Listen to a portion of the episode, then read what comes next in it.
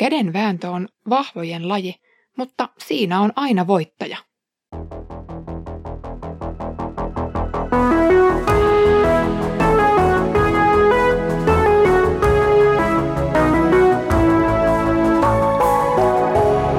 Kirjoitusten pauloissa. Tervetuloa mukaan Kirjoitusten pauloissa podcastiin ihmettelemään yhdessä raamatun ikiaikaisia sanoja. Olen Iida Halme kansanlähetysopistolta ja luen kanssasi Pietarin kirjeitä. Tänään ja huomennakin kertaamme hiukan viime viikon teemoja yllättävästä tuhosta ja syvennetään sitä vielä hiukan. Luen nyt toisen Pietarin kirjeen toisesta luvusta jakeesta yhdeksän eteenpäin. Herra siis voi pelastaa koetuksesta ne, jotka häntä pelkäävät, mutta jumalattomien hän antaa rangaistuksen alaisina odottaa tuomion päivää. Varsinkin niiden, jotka seuraavat saastaisia ruumiin haluja ja halveksivat Herraa ja hänen valtaansa. Nuo itseään täynnä olevat röyhkimykset eivät kaihda herjaamasta henkivaltojakaan. Vaikka edes enkelit, joilla on enemmän voimaa ja valtaa, eivät Herran edessä niitä herjaa ja tuomitse. Nuo ihmiset herjaavat sellaista, mitä eivät tunne. Siinä he ovat kuin järjettömät eläimet, jotka luonto on tarkoittanut pyydystettäviksi ja tapettaviksi. Ja eläinten lailla he myös tuhoutuvat.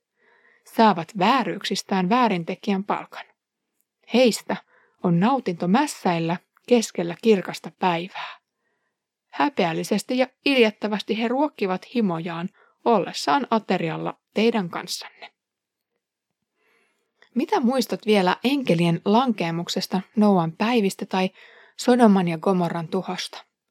Viime viikolla käsittelimme näitä historian surullisen kuuluisia hetkiä.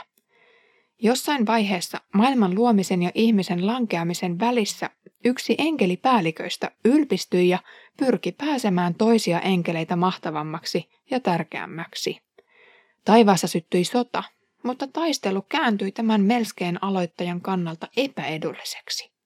Hän hävisi ja joutui tämän takia pois alkuperäiseltä paikaltaan. Hänet syöstiin taivaasta alas, pois Jumalan kasvojen edestä ja asetettiin kahleisiin odottamaan lopullista tuomiotaan. Tänä päivänäkin tämä langennut enkeli räksyttää kuin rakkikoira ja pyrkii puraisemaan häntä, johon vain ylettää. Esimerkkejä tästä räksytyksestä nähdään muun muassa paratiisin kielletyn puun liepeillä, Jopin kirjassa ja Jeesuksen kiusauksissa erämaassa. Jeesuksen ristinkuolema oli kuitenkin viimeinen niitti tästä taistelussa ja räksytyksestäkin tuli entistä hillitympää. Kerran viimeisellä tuomiolla tämä kiusaaja tuomitaan yhdessä enkeliensä ja henkivaltojensa kanssa ikuiseen kadotukseen. Pietari kertasi myös kertomuksia Noasta ja Lootista, jotka molemmat olivat hurskaita Jumalan mielenmukaisia miehiä härskiin syntisyyteen vajonneen sukupolven keskellä. Noan aikana koko muu ihmiskunta hänen perhekuntansa lukunottamatta hukkui tulvan mukana. Lootin aikana taivaasta satoi tulta ja tulikiveä, jolloin kaksi pahamaineista kaupunkia, Sodoma ja Gomora, sekä niiden asukkaat tuhoutuivat täysin. Nämä kaksi ihmisiin kohdistuvaa kertomusta toimivat esikuvina tulevasta lopullisesta tuomiosta, jossa punnitaan jokaisen ihmisen vanhurskaus Jumalan edessä. Niin, mitä se vanhurskaus sitten tarkoittikaan? Puhuimme viime viikolla sen olevan oikeusistuimen käyttämä termi. Lain edessä syytön on vanhurskas. Termiä voisi kuvata hyvin myös vanhanaikaisen vaan avulla. Kun punnukset ovat vaaterissaan, on saatu riittävä mittaustulos. Punnusten tulee olla tasapainossa keskenään. Jeesuksen vertaus Matteuksen evankeliumin luvussa 24 viimeisestä tuomiosta viittaa tämänkaltaiseen kuvaan. Kun ihmisen hyvien ja pahojen tekojen suhde on sopivassa suhteessa, hänet voidaan katsoa vanhurskaaksi. Mutta kenellä olisi Jumalan äärimmäisen tiukan lain edessä tällainen vanhurskaus ja ovatko kristityt jotenkin erityisasemassa? Entä ne aktiivikristityt, jotka käyvät viikko toisensa jälkeen seurakunnassa yhteisellä aterialla ehtoollisella. Olemme nyt kristillisen uskon ydinkysymysten äärellä. Riittääkö se, että on keskiverto ihminen, joka ei ole tehnyt sen suurempaa rikosta elämässään ja pyrkinyt aina elämään sovussa läheistensä kanssa? Tällainen sokeus ja oma vanhurskaus on petollista. Rehellisyys Jumalan lain äärellä on pelastuksen kannalta kaiken A ja O. Lain tulisi olla jokaisen tähän maailmaan luodun ja syntyneen ihmisen peili. Miten Jumalan käskyt sanovat siitä ja tästä elämäni ja arkeni asenteesta, tavasta tai tekemättä jättämisestä? Ulkokultainen kirkossa käynti ei ainakaan ole tie pelastukseen. Laki nimittäin ajaa ihmisen lopulta niin ahtaaseen umpikujaan, ettei siitä ole mitään pakopaikkaa eikä siihen voi keksiä mitään selitystä. Pietari sanoo kirjeessään, Herra siis voi pelastaa koetuksesta ne, jotka häntä pelkäävät. Mutta jumalattomien hän antaa rangaistuksen alaisina odottaa tuomion päivää, varsinkin niiden, jotka seuraavat saastaisia ruumiin haluja ja halveksivat Herraa ja hänen valtaansa. Keskeiseksi pelastuksen kannalta nousee siis epätoivoon joutuminen omien tekojensa suhteen ja pelon syntyminen kaikkivaltajasta tuomaria kohtaan.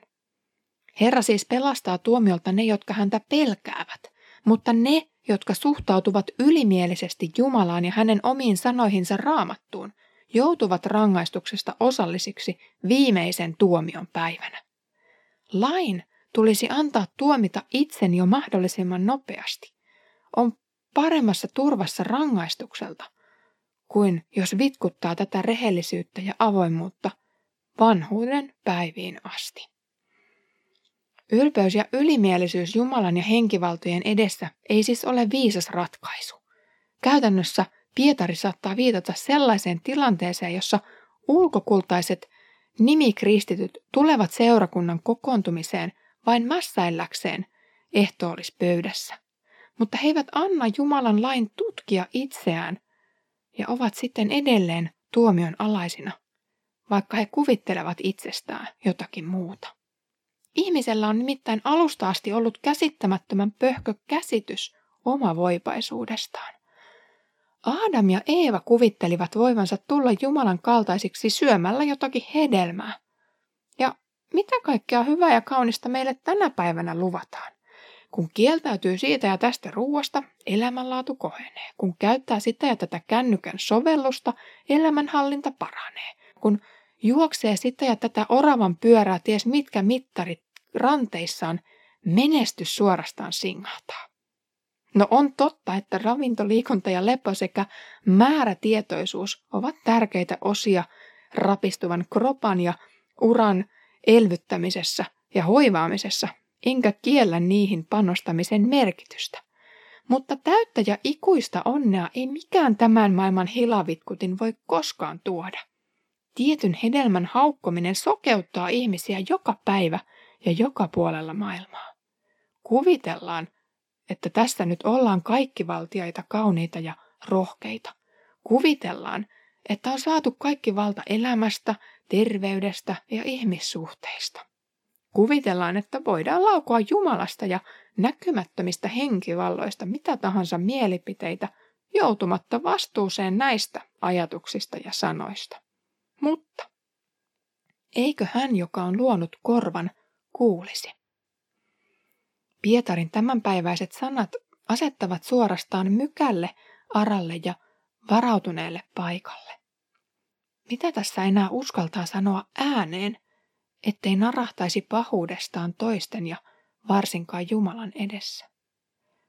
Tuomio on yllättänyt ison joukon hyvää tarkoittavia ihmisiä ennenkin. Voiko minulle käydä sen paremmin? Ovathan tekoni vaaterissaan Jumalan edessä. Toisin sanoen, ovatko tilimme selvät?